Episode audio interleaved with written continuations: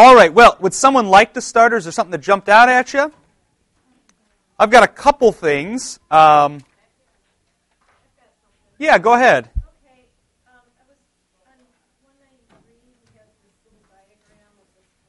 Yeah, right.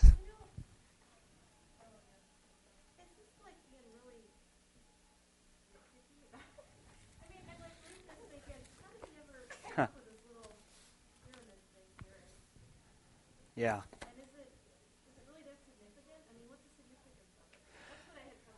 Yeah, that's a very good question. Um, the, the, question is Is this, on page 193, his, his, his chart there, um, and then what's called the chiasm at the top? And you, you know, we've talked about that before, even a couple of years back when we did, when we did an overview of the entire Bible. In a couple of years, we talked a lot about chiasms. Um, I, I personally think it's very significant. And here's the reason why. Because the point of all of Scripture, and specifically all of the Gospels, is to get you to the death of Jesus. And he says this. And the way he says it, I've actually heard it this way before, but it's very significant. The Gospels are but introductions to the Passion narrative. That's all it is. I mean, even the birth narrative is just an inter- it's a long introduction to the Passion narrative. The Passion of Jesus. So his betrayal, really his from Palm Sunday on, everything that happens in that week is uber, uber significant to the life of the Christian and to the life of Jesus. Okay? So you can't emphasize enough the passion and death of Christ. And, uh, uh you know, picking is always a loser's game, but if, you, if someone forced you to say, what's, oftentimes Lutherans will say the resurrection is more important. I would actually argue that the crucifixion of Jesus is the most important event in his life. And the resurrection is, is a close second, but it's not the thing. Or to say it another way, you may have been here when uh, Doctors Nagel and Feuerhahn were here, and someone asked the question from the back. This was when we sat over in WBC. We all came back here. There was a Saturday seminar where they led it to talk about liturgy and, and um, liturgical space and design and all of that stuff. And someone said, should we have a cross with a body on it? And you may remember Nagel's answer was Do you want a Savior from your sins or a Savior from your mortality? That's very significant. You can, you can be in the presence of Christ without your body, which is what the resurrection affirms. Right? When Jesus rises from the dead, what that says is, I got my body back, and so will you. But the death on Good Friday means all of your sins are wiped clean and you will be in the presence of Christ someday. So it was very intriguing when he says, Do you want someone who saves you from your sins or someone who saves you from mortality? You really want to save you from your sins. But the gift of immortality, you will live forever, um, is like an added bonus. So it's very, I mean, especially coming from someone who is somewhat reformed. I mean, he's not a Catholic, he's not Orthodox, he's not a Lutheran, where the emphasis is primarily upon the resurrection of Jesus. Growing up as a kid, my grandma used to say, the reason we don't have crucifixes is because Jesus rose from the dead. That's completely wrong. It's completely wrong. But that's kind of a common understanding. The emphasis is upon the resurrection. Good Friday, in fact, if you, if you look across the spectrum, many churches won't even celebrate the events of Holy Week. They won't, they won't have midday prayer. Maundy, Thursday, maybe. Good Friday, rarely. That's a little too morbid. Holy Saturday, for sure, you won't have that. But Easter Sunday is the day. When for a Lutheran, it's the whole package. It's Holy Thursday and really Good Friday through Easter Sunday. That's why it's called the Triduum, the three days. Um, so you can't say one is more important than the other, but at the end of days, one means something different than the other. You're saved from your sins on Friday, you're saved from losing your body forever on Sunday. Everyone understand, understand that? So it's intriguing, at least to me, that he picks the death of Jesus as the thing. So to get back to the original question, I think it's very important that he uses this diagram here and this chiasm, because what he shows is uh, one, all of Scripture is always pointing towards something else. And two, there's meaning and significance behind the passion of Christ. It's not just, as he says, an accident. But th- there's an intended purpose behind all of this. Holly, go ahead.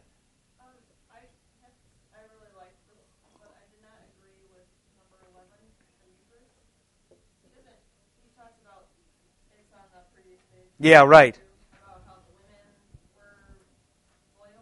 know?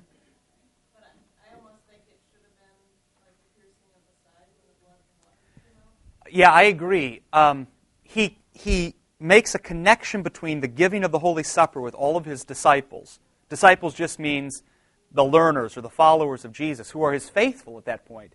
And then he, he translates that to the event at the cross where the women are the only ones who stick by. And he says, I think he says, they see his body broken and his blood outpoured. I, here's, here's the reason. He goes on to say that down here. Yeah, he says scenes, where he goes through the scenes here. Um, the second and eleventh scenes are Eucharistic scenes. Okay, so he makes the connection. It's, it's, it's a bit more vague, but here's the thing it's because he's not using John's gospel, because I don't think the piercing of his side is as significant in Mark's gospel as it is in John's, which could be the reason why. But I agree. The piercing of the side, that is the Eucharist. Because you remember in John's gospel, there's no institution of the sacraments. Every other gospel has an institution. Baptize people this way, give the supper this way, except for John's gospel. But the great scene in John's gospel, this is really the climax of the crucifixion. When the soldier comes by and they pierce his side, John's the only one who goes into detail here. What comes out? Blood and water. That's the Holy Supper and Holy Baptism. So for John, that's the institution of the supper. Or only well, the other Mark may reference it, but it's only in detail that blood and water come out in John's gospel. Which is, I think that's why he's doing it. Uh, can I say one thing about Mark at the very beginning? I, I don't know if, as a Lutheran, you'd fully agree. You may, or maybe, maybe you don't care. I don't know. I do. He says at the very beginning that Mark is the first gospel.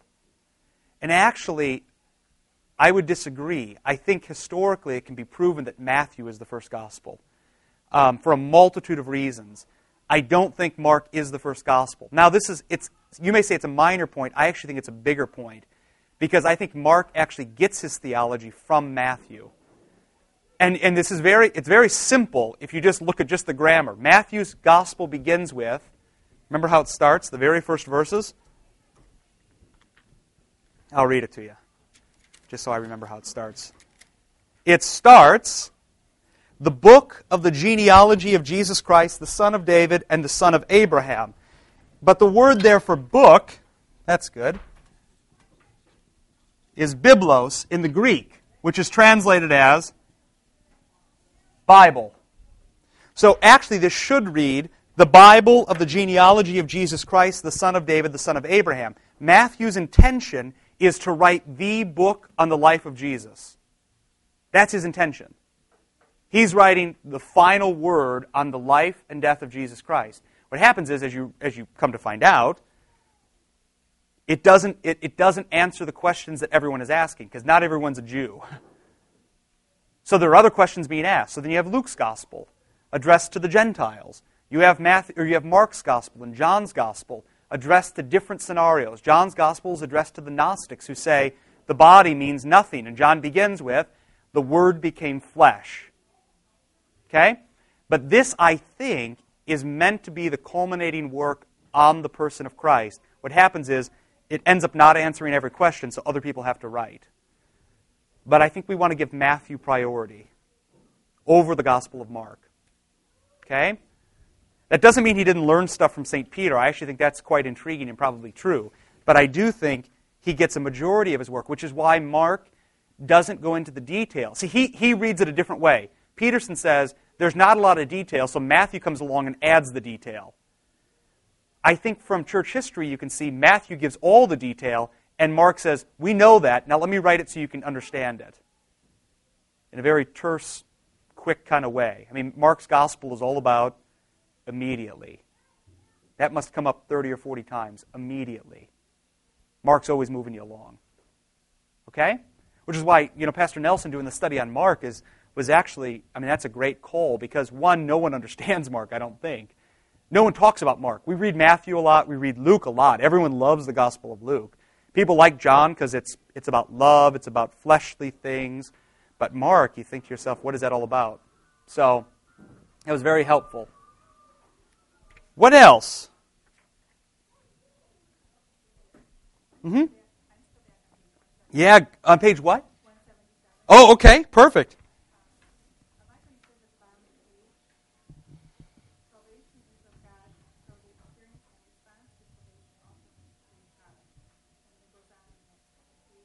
Mm-hmm.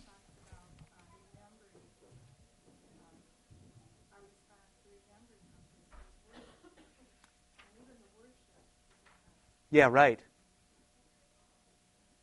Which is why the German word for the divine service is, remember?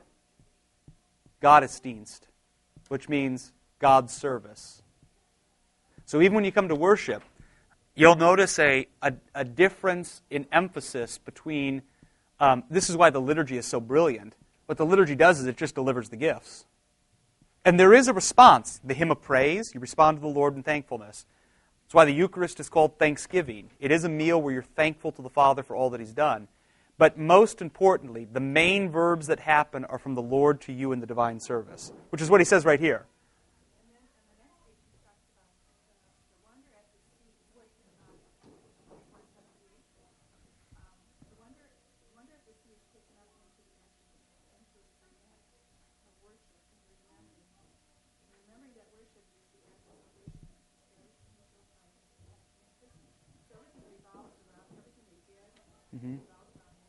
Yeah. Right.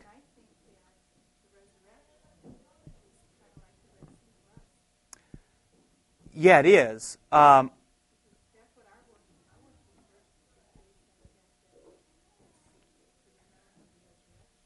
and the crucifixion. Yeah, the whole passion, right. Mm-hmm. Mm-hmm. Yeah. I, yeah, I think they were looking. You're right. I mean, broadly speaking, our story is Jesus' story. Whatever Jesus does, that's your story. They were looking for a more narrow definition of what the story is, um, which is why I said I think, narrowly speaking, it begins at 951 in Luke's gospel. Because remember, he comes down. He's on the mountain of transfiguration, 929. And, they say, and, and Peter, James, and John say, Whoa, he was speak, Luke says he was speaking to them about his exodus, which was the story that Peterson used. And from that point on, 951, he comes down the mountain and he sets his face to Jerusalem, which means he sets his face towards his passion. Passion includes his death and his resurrection, and his ascension, I would say. The ascension is forgotten in Lutheranism. The ascension, it's, it's huge. It's huge. But yeah, all of that is your story. All of that is your story. And all of that, in a very real way, is enacted and delivered on Sunday. You know?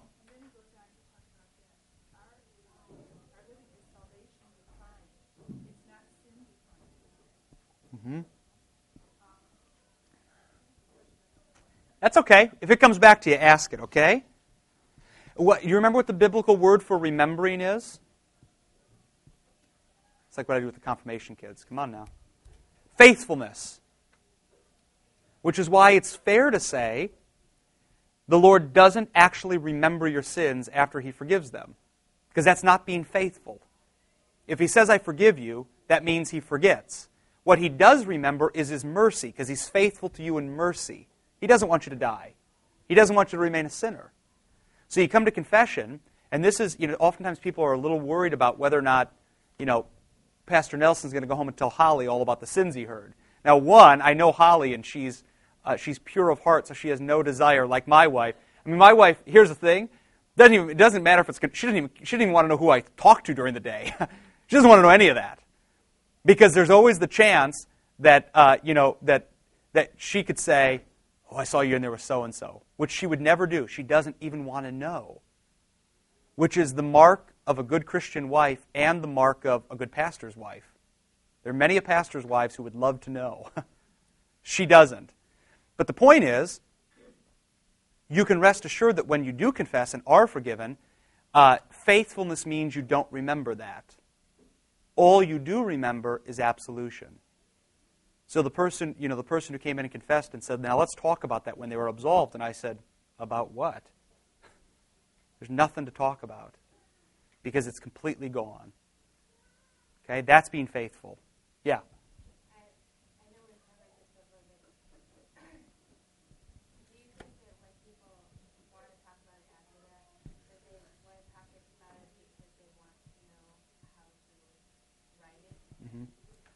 Not always. Uh, if they do, that's a different situation. Because uh, talking about your sins or talking about what's been confessed and absolved afterwards for the purpose of not making the same mistake twice, that's different than. Um, it's different than talking about your sins because you can't quite let them go yet. And, and you and I know how that is. I mean, you go to the altar and you say, I'm so sorry for all of this. And it's, it's sometimes it's hard to let it all go. But there, and that's the, pa- that's, that's the pastoral distinction that needs to be made. The one thing we're not is counselors. I'm just not good at it. I mean, I'm just, I'm not trained in it. But I can tell you uh, what the Lord says about sins and how He tells you to get through sins. That I do know. Um, and that's different than, yeah, let's talk about those sins because I know you really enjoyed it and hopefully you don't enjoy it next time. That's different. Yeah. And there is actually a place in the rite, right after you've confessed specific sins, where it says the pastor can give comfort from Holy Scripture, which is really what you're asking for. Comfort me because I don't want to do this again. I, and I think Bruzik does the same thing, and I'm sure Nelson does as well, I often move that to the end of the rite. Because here's the thing it breaks up the confession and the absolution. If I'm confessing, I want to be absolved right then. Get, I want to be done with it. So there's no sense in me talking about how you can get through it until you've been absolved. So you absolve the person, you go through the entire rite, and then there's a time for a bit of, not counseling, but it's pastoral counsel, pastoral care. Okay? What else? Carol, you were going to say something.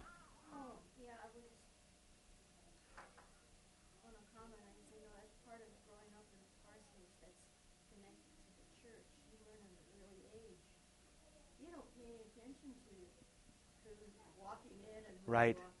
Right. Exactly. Jill Zempel was telling me that her, I think it's her great grandfather was a Lutheran pastor, and they used to go visit him over the summers. They'd stay all day, or all, all summer. And they had a big parsonage, but upstairs was his study, and also like a confessional was up there. And she said, We always knew that on Saturday afternoon, we weren't allowed to go to the front stairway because people were coming in and people were going up, and it wasn't our business to see who was going in and it certainly wasn't our business to know what was going on. We knew they were coming for confession, and that's all we needed to know. no, that's right. but here's the thing. I mean, I understand. Yeah. Like, you know, but see, here's. yeah. But I think you might you might be at a different place than some other folks. For some other folks, it's, and this is you know it's true. It it can be. Um, maybe not shameful, that's not the right word, but it can be one they're, one they're scared by the whole idea of going to confession because it's so new. And then to add to the fact that, then to add to that, someone might see me who I know, and then what are they going to think about me? That can be very terrifying for people. So what we try to do is create an environment where that's not that's a non-issue. That's a non-issue. But then you know you go for a year, and you say I I couldn't care less who sees me because I love it and I'm going. So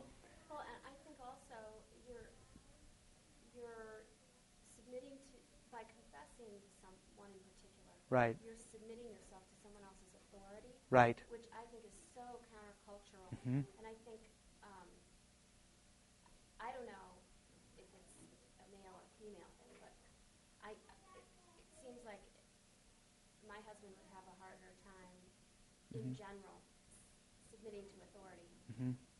than I would. I don't know. And it would be interesting to kind of see the numbers, like how many males come and how many females come. I don't. I, to my knowledge, there are just as many as both, but you know, I don't know. That would be an interesting. That'd be an interesting like doctoral dissertation. How many women come and males come, and what does that mean, given the culture? It's an inter- interesting thought. Well, okay. Here's look at page 182. What I think he does that's so brilliant regardless of whether or not he gets the Mark priority or the Matthew priority right, that doesn't matter. What's important is he understands that it's Jesus' story, regardless of the Gospels, and that story actually then becomes your story. Okay, that actually becomes your story. Page 182.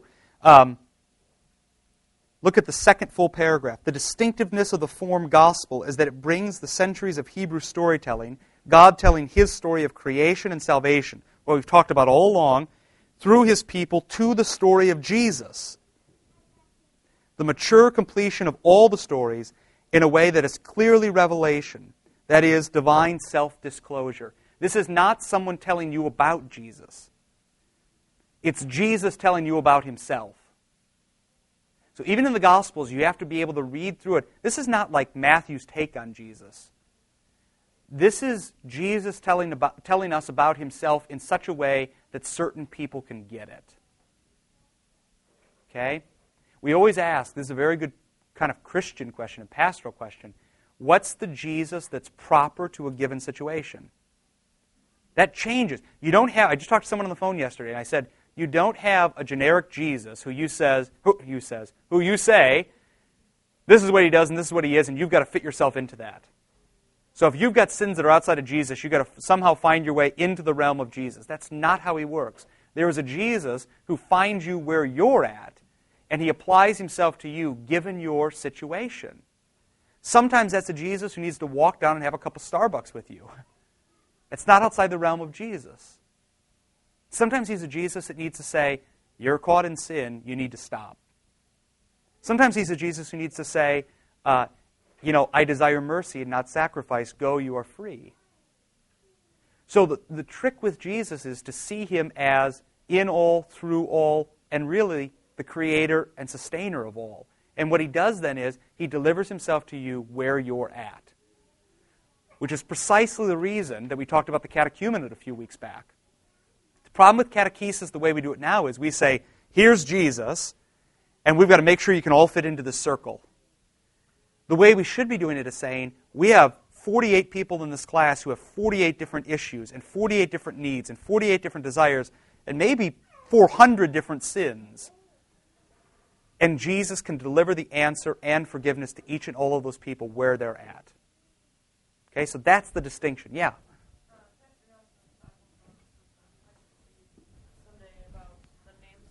Yeah, right.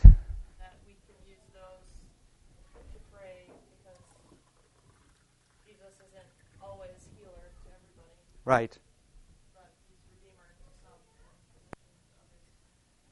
And you ask I mean, you ask people, even pastors, what they know about the names, and they don't know much, which is sad because the names are everything. You could teach a whole class on the person, you could teach 10 weeks on the person of Jesus, all from his names. You could, you could probably do a year. You could do whatever you wanted. Because you remember that with the name, with the name, you have the entire person. With the name, you have the entire person. And the name dwells in the temple. Solomon says, how, Solomon says, How will we know that you're here? The Lord says, I will put my name there. It's a presence, it's a thing. And then St. Paul says, You're a temple, which means within you dwells the name. So in confirmation this week, we're talking about prayer, and for two weeks, all we've talked about is learning the names and using the names well. In all your prayers, to just say, uh, you know, well, let me tell you, to go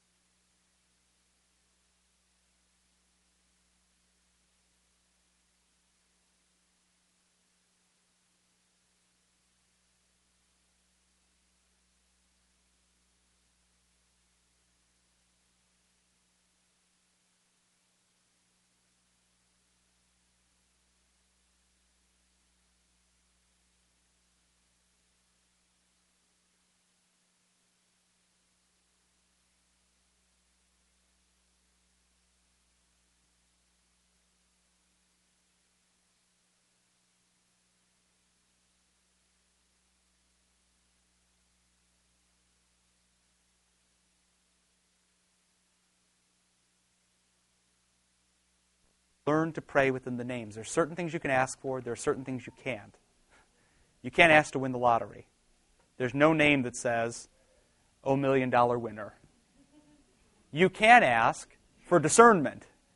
You can ask for healing. You can ask for, if you've got sins, you pray to Jesus. If you're worried about being alone, you pray to Emmanuel.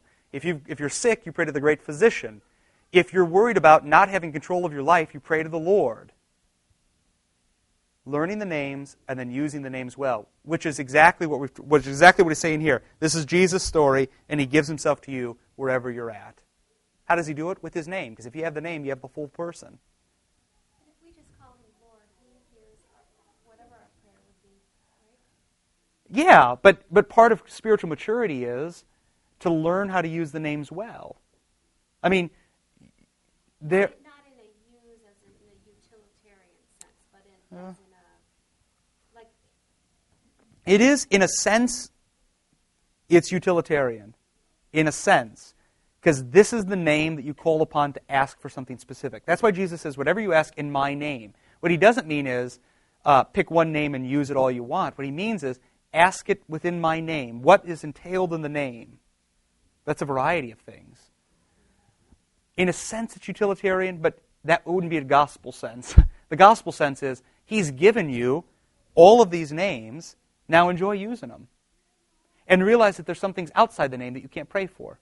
A guy in the new member class said, Can I pray for a new car? Or no, not for a new car. Can I pray about what car to buy?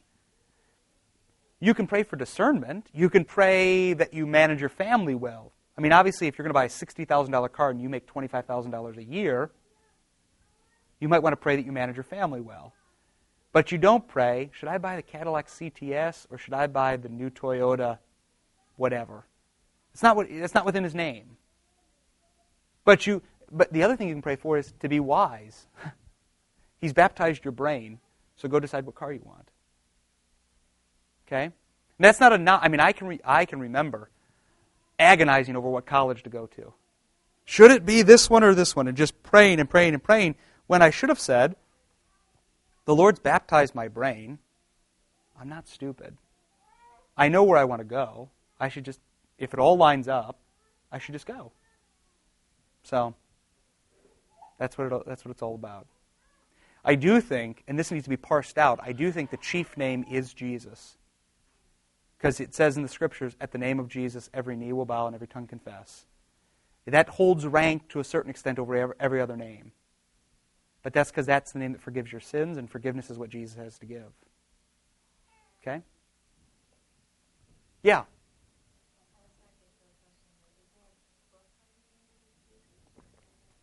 Um, there, yeah, there is a poster.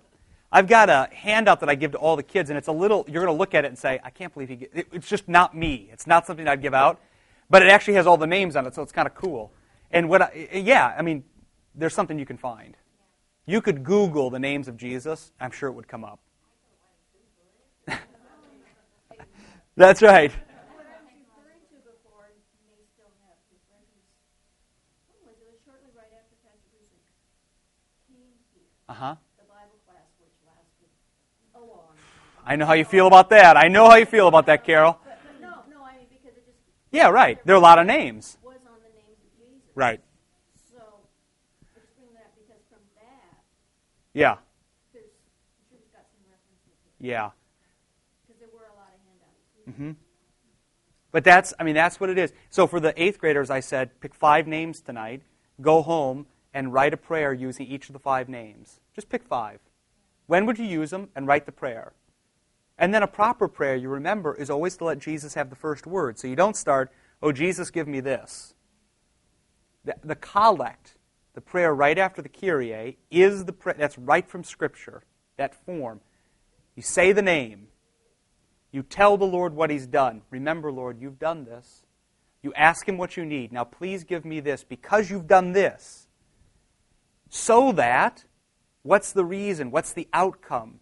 You don't pray just for no reason. You pray for a reason. Grant this so that I may do this. And then you wrap it back up in the name. In the name of Jesus. Amen. Yeah. It's, it's if you look at the collect, just look sometime in the hymnal. Almost all of them follow. There's some exceptions, like during Advent and Lent, where they change just a bit. But really, the form is the name, um, the rationale. Is that how you spell it?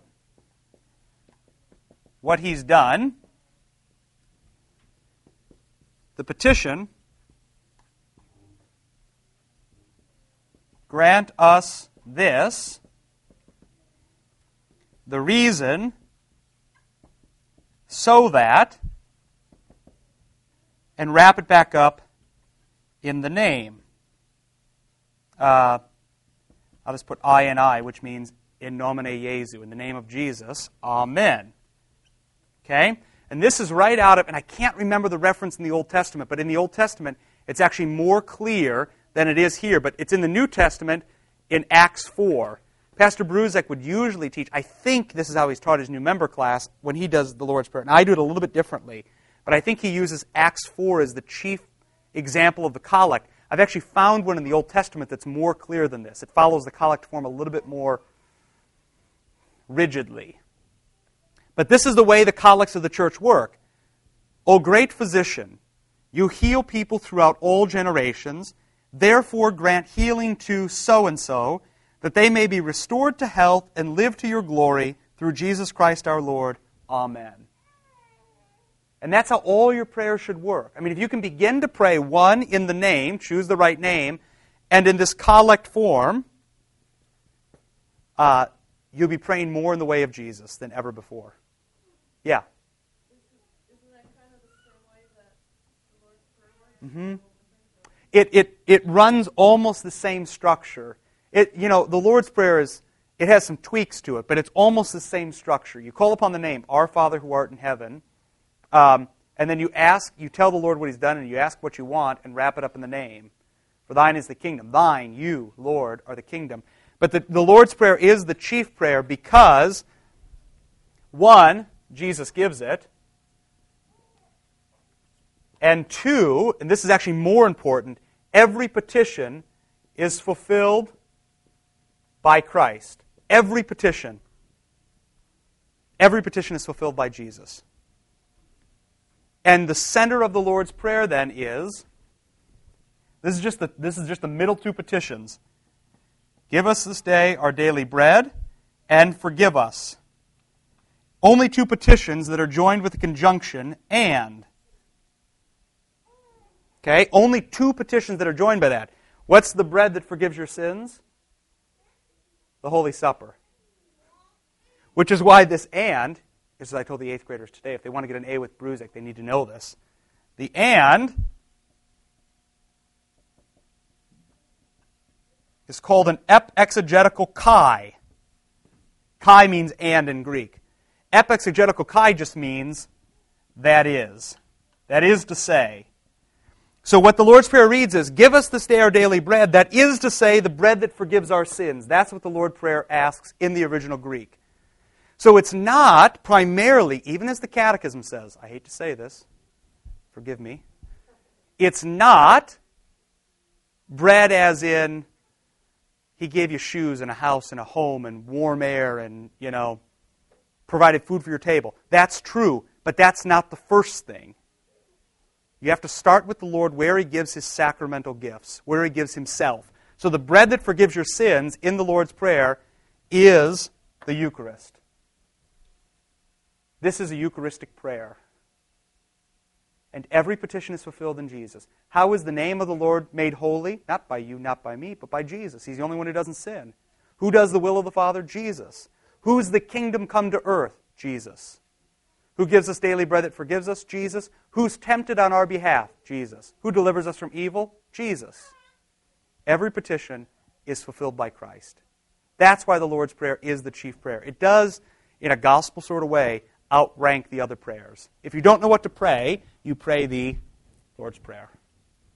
Okay? Yeah.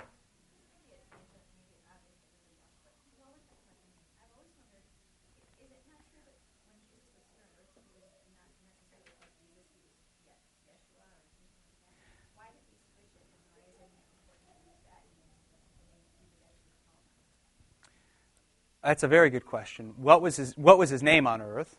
Um, Yeshua is the Hebrew form of Jesus.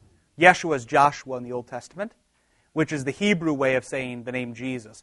He is given a name on earth, and that's the name Jesus. That's why when the, when the angel says to him, You will call his name Jesus, that's the name that his parents knew him by, little Jesus. That's what they would have called him. Yes. Yeah, and, and, and granted, there's different inflections in Greek, but that's the name. Um, and as I say to the eighth graders, his last name isn't Christ. It's not Mary Christ, Joseph Christ, and Jesus Christ. Okay? You know? Like they had on their house in, you know, first century Palestine, the Christ residence. That's not what it said. Established, you know, 33 AD. That's not what it read. His, he's called the Christ because he's anointed. Okay?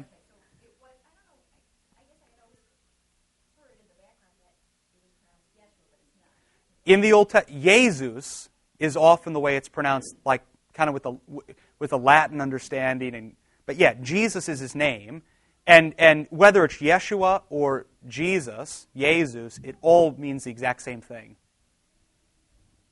What? Yes, exactly. At, that's exactly right. that's exactly.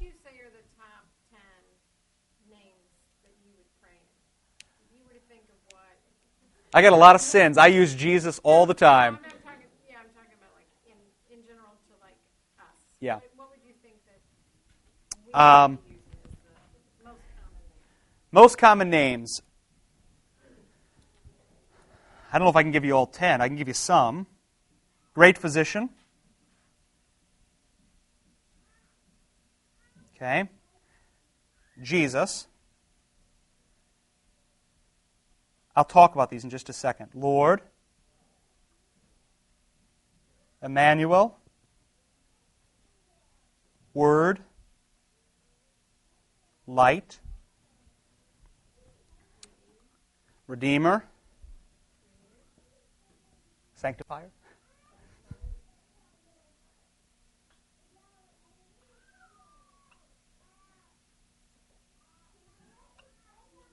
Sanctifier. Also, um, uh, let's see. King of Angels. He is the head. O Lord of, Sab- Lord of Sabaoth is the proper way of saying this. That just means Lord of the legions, Lord of the angels, King of the angels. Um, that's, that's 10, isn't it? What's that? Yeah, yeah, exactly. Rabbi. I mean, just you can and you can you can look at sheets and some are more broad than others. I mean, the one that I gave the kids probably had 300 names on it. I'm just trying to think of what I use often. Great physician, you know, when you're sick. Uh, well, here's along with that suffering servant. Because you know, when you pray for someone who's sick, the proper prayer is that they're joined to the sufferings of Christ. That's what you want. Because then you know you're a Christian. Yeah, Lamb of God. If you got sins, Lamb of God who takes away the sins of the world. Lamb of God. Jesus, you call his name Jesus because he'll save you from your sins. If you've got sins, you pray to Jesus. If you, uh, if you don't know who's in charge in your life, you pray to the Lord. That means he's, he's the one that's running the show. Emmanuel, if you're afraid about being alone, Emmanuel, God with us. If you don't know what to say, you pray to the Word. Or I would even say, here, I would even say you pray to the Word if you're worried about your image, because the Word becomes flesh. Light, if you're scared of the darkness, that could be the darkness of sin, the darkness of the night. Darkness is where the devil ra- where the devil runs. So you always pray for the light. Rabbi, if you want to be taught, redeemer, if you if you got a lot of sins, creator, if you want to look at how the Lord's ordered everything in your life, sanctifier, if you don't think you're holy. King of the angels, when you travel, you pray to the King of the angels. Son of God. Yeah, I mean, you, you can just these go on and on and on. Yeah.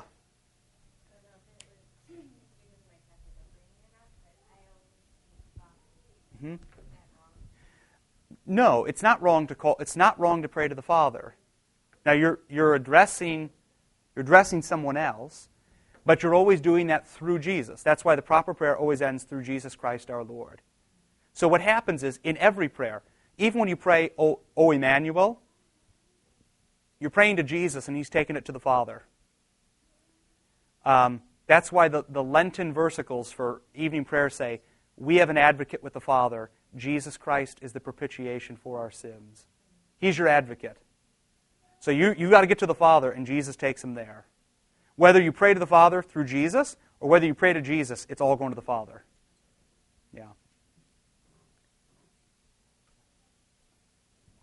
But this is what Jesus does. This is the way he works. Um, and all of that is centered around his passion, because in his passion, what he wants to give you are the fruits of his passion. That's what he wants, which is a body broken and blood outpoured, and a body then that walks out of the tomb, and a body that ascends up to be with Jesus. That's what he's got for you. Okay? Yeah, go ahead.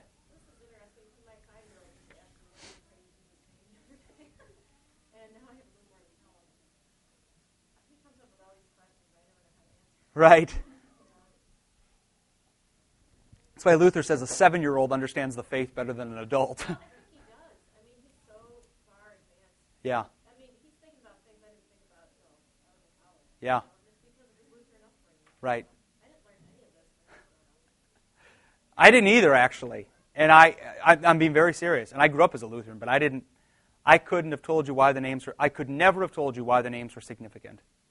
Never. I just didn't know. So, yeah. Is it redundant or is it ever appropriate to pray to the Holy Spirit?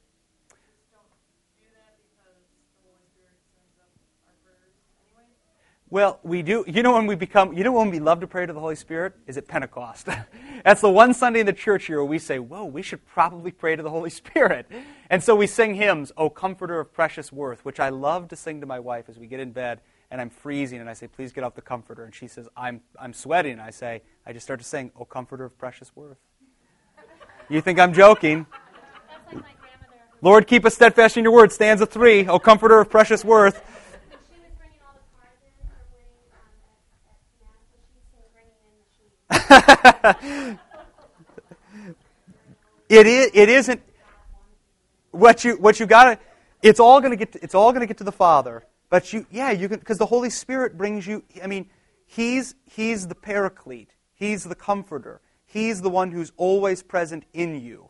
So you're asking him for different things but all of it goes to the father. The father is i mean uh, there is there is distinction in the Godhead, and yet there's there's nothing there's no subordination.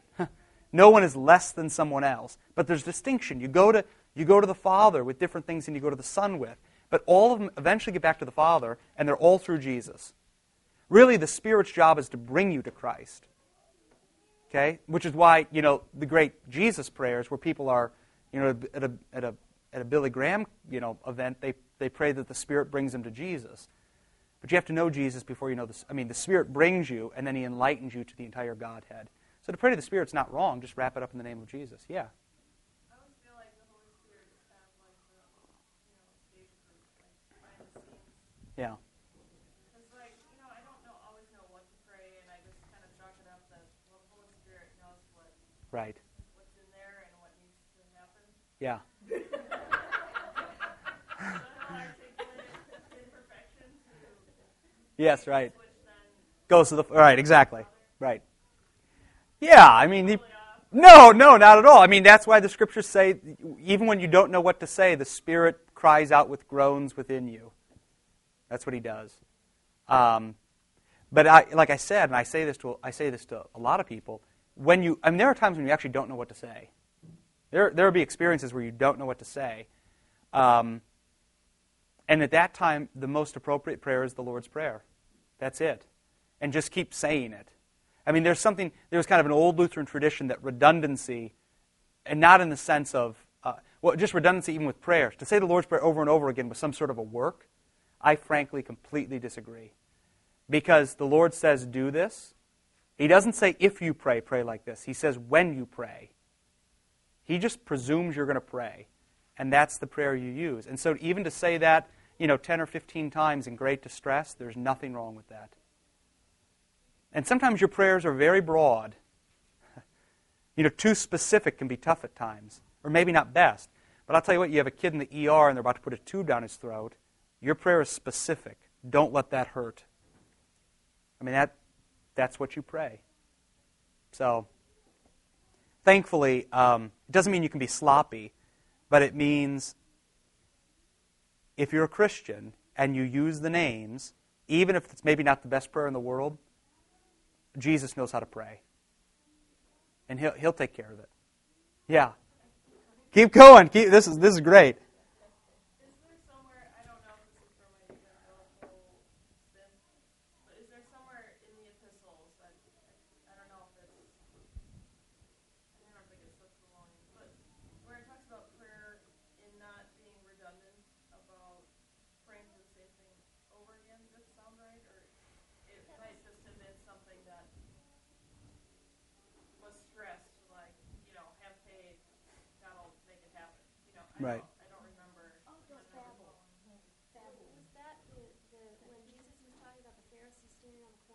Right. It's in the epistles. It's usually, I don't know about that. I, there is, I mean, on, on Ash Wednesday, usually we read the text about don't look like you've been fasting and don't babble on the corner like the Pharisees.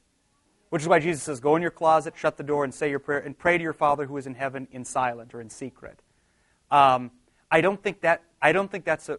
You may be thinking of something else. I'm thinking of. Also in the Old Testament, though, um, oh, I, don't, I, I would say the Psalms maybe, but um, do you know where it says, um, like, I'm through hearing all your Mm-hmm. prayers. What I want is a broken and contrite heart. Right. I mean, it's kind of like enough already with.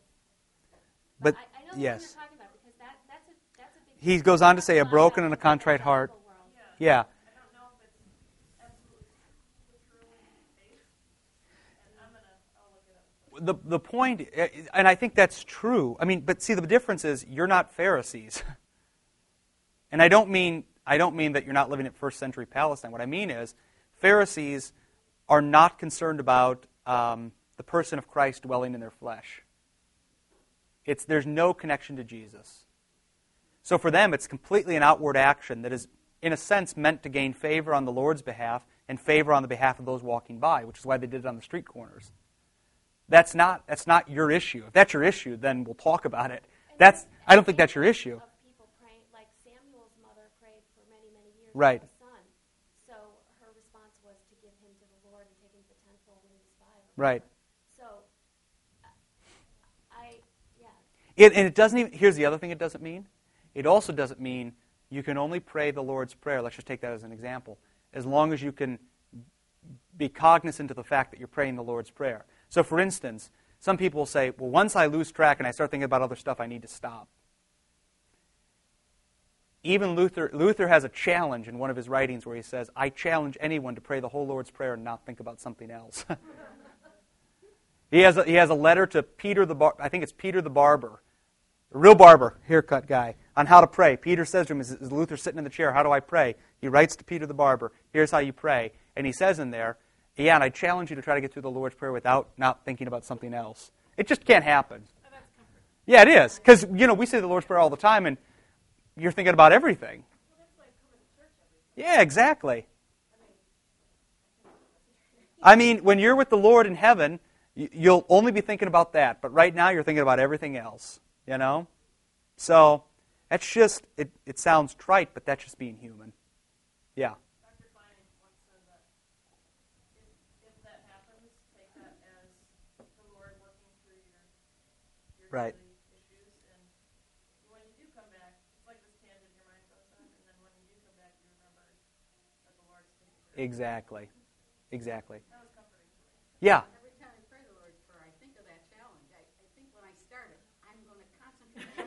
not. Yeah, right. Because here's the thing that happens to me. I think about it, and in thinking about it, I forget about the Lord's Prayer. I'm thinking about the challenge and not the Lord's Prayer. So I completely understand. But that doesn't mean you stop saying it. And there's something uh, very real and very helpful about just saying it over and over and over again. So,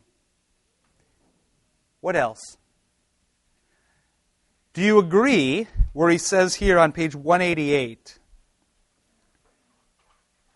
that death is not natural?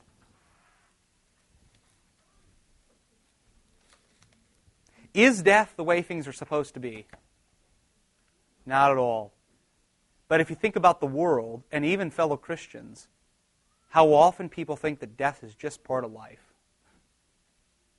The very first funeral, I was a vicar, actually, and they didn't want to have it in the church. They wanted it at the cemetery. And I can remember it was they wanted an open casket funeral at the cemetery by the graveside. And it was in August. I mean, it was just so hot. I, we were dripping, we were sweating, you know, and there were, there were 40 or 50 people there. And I can remember when the guy called me to tell me about the death of his sister, it was. Um, I said, How you guys doing? Well, it's okay. This is just part of life. People just die. People die. It's all okay. And you could tell he was in complete denial about it. She was 52 years old, dropped out of a heart attack. They didn't find her for a couple days. They didn't know about it. And, and he said, This is just part of life. And so the opening line of my sermon was, Death is not natural. And I think it stunned them. And that's about as much law as you could ever give at a funeral. Because the law is resting right there in the casket. I mean, that's the law. We die. But it's always helpful to think about that. You are not meant to die. That's not the way things are supposed to be. And even though hospitals will never go out of business, um, every time a person dies, something utterly unnatural happens. But, but the, the, the comfort is that the Lord actually has an answer to that. He doesn't just leave you in the grave.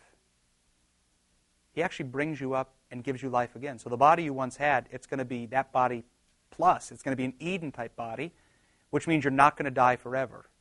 Um, and that should come as great comfort, which is why the resurrection is very important.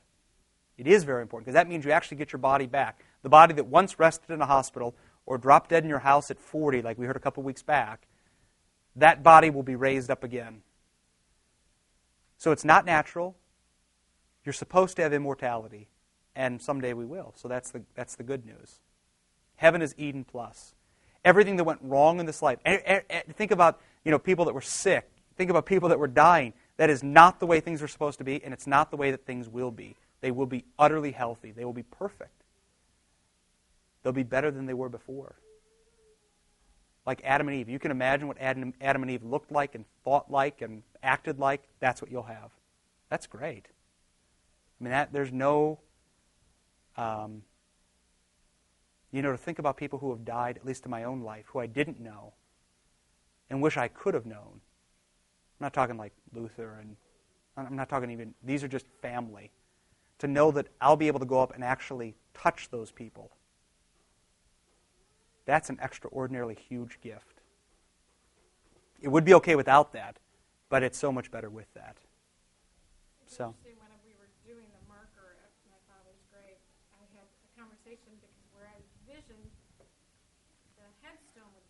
Mm-hmm.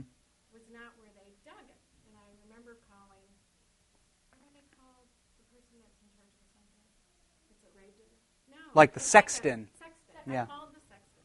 And I said, I'm just really confused. That's not where I thought it was going. And, you know, and he goes, well, he's facing east. Mm-hmm. But it was, I've never met this man. I mean, he's manager of the cemetery.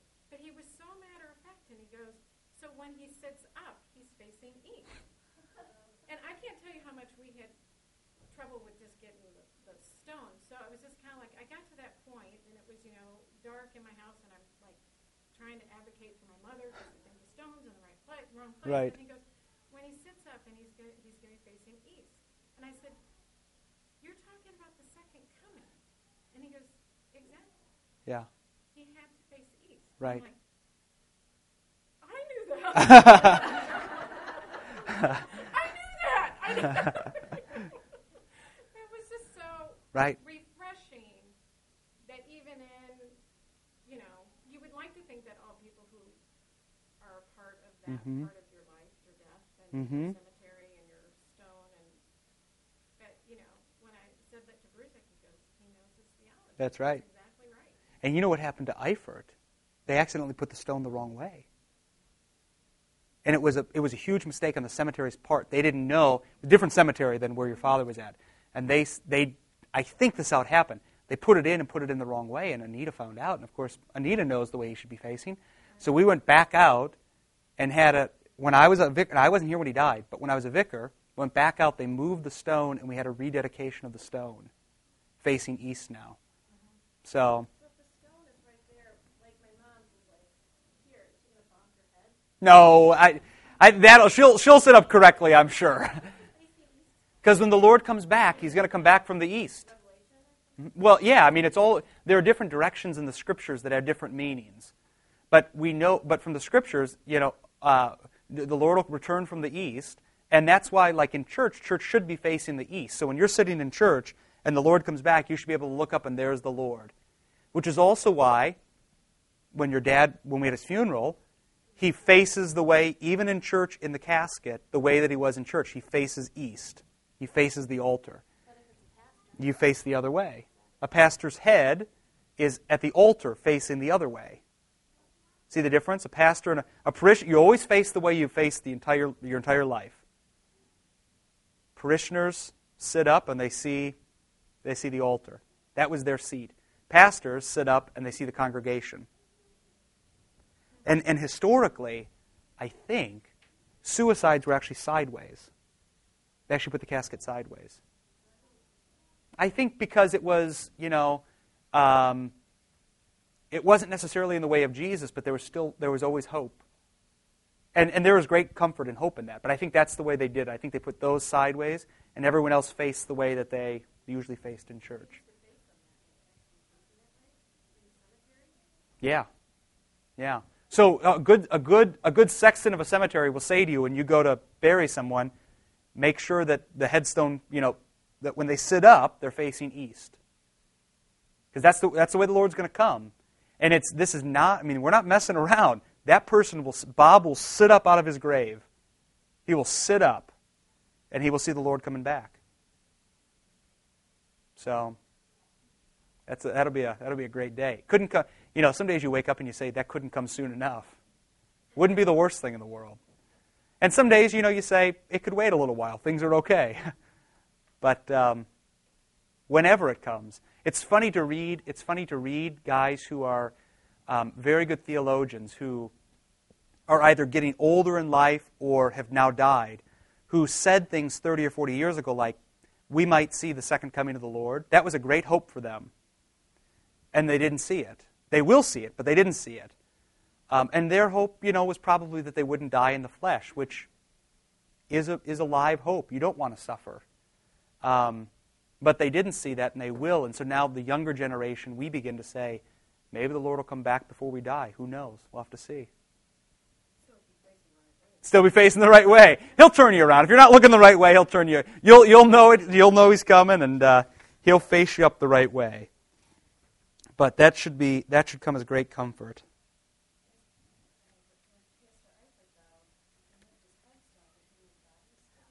No, his body was actually the right way. I think the headstone was facing the wrong direction. Yeah, I think that's how. I think that's how it was. I don't remember the full story. I just remember we went out and we did a read. sure that Pastor Bruder would not have let them lower him. No, I don't. I'm sure they didn't. I'm sure. And plus, at that kind of thing, there were probably 40 pastors there who wouldn't let it happen. He can turn him around. That's right. He can turn him around. Yeah. That. Well. That's, that's a, he can he can fix that too. I was you know I was actually for a second trying to figure out exactly what you, I didn't know if you were mocking. Yeah. I was like I thought she was mocking for a second, and I'm thinking to myself, how am I going to undo this? Luckily, you saved yourself. Uh, I, always, I think about that all the time because I come from a cremating family. Yeah. Uh, and don't cremate me, please. but uh, I, just think of the Valley of Dry Bones. Yeah. And how God, it, right before Ezekiel's eyes, it, it says, you know, He added the sinew and Mm-hmm. the muscle and the skin, and all of a sudden they had armor on, and they were instantly a marching army of real human beings. Right. So it's just kind of like, oh yeah, the guys that get ripped up to shreds by the sharks in the Pacific Ocean. Right. You know, the, the cremated the people who die in fires in their homes. I mean, He'll fix that. okay. Now, some, there, there has actually been a book written by a Missouri Synod Lutheran um, where he says cremation is wrong. I, I don't agree. I do, however, think having a body in the casket um, and then putting a body into the earth follows more closely in the way of Jesus. That doesn't mean it's wrong to cremate. But what Jesus does is his body goes into the ground, into the earth.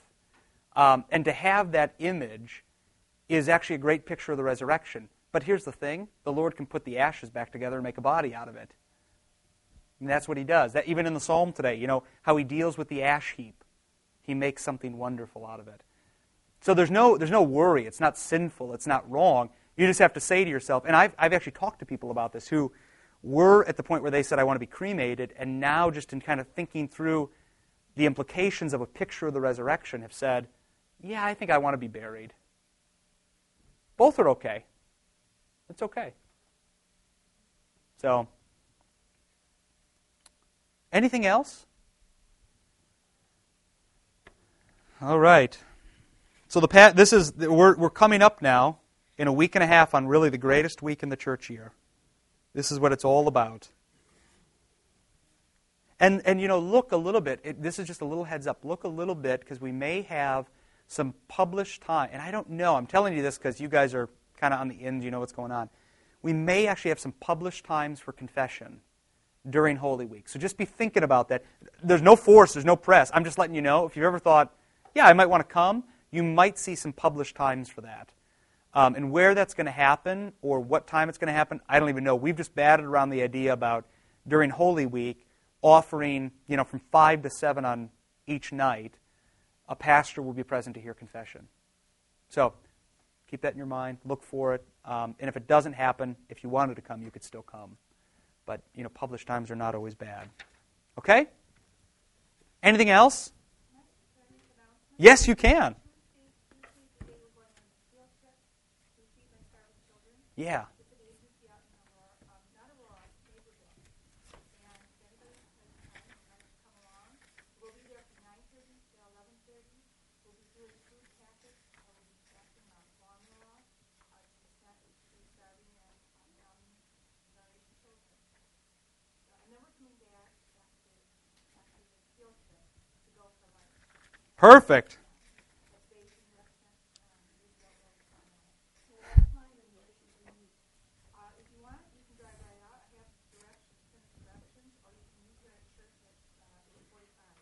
Perfect.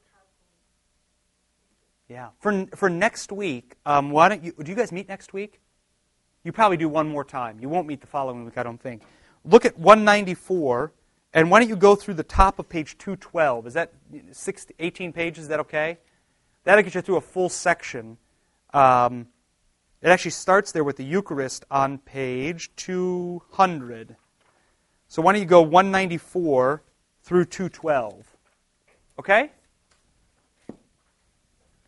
All right, nothing else. We'll pray and we'll go. Lord, remember us in your kingdom and teach us to pray. Our Father, who art in heaven, hallowed be thy name.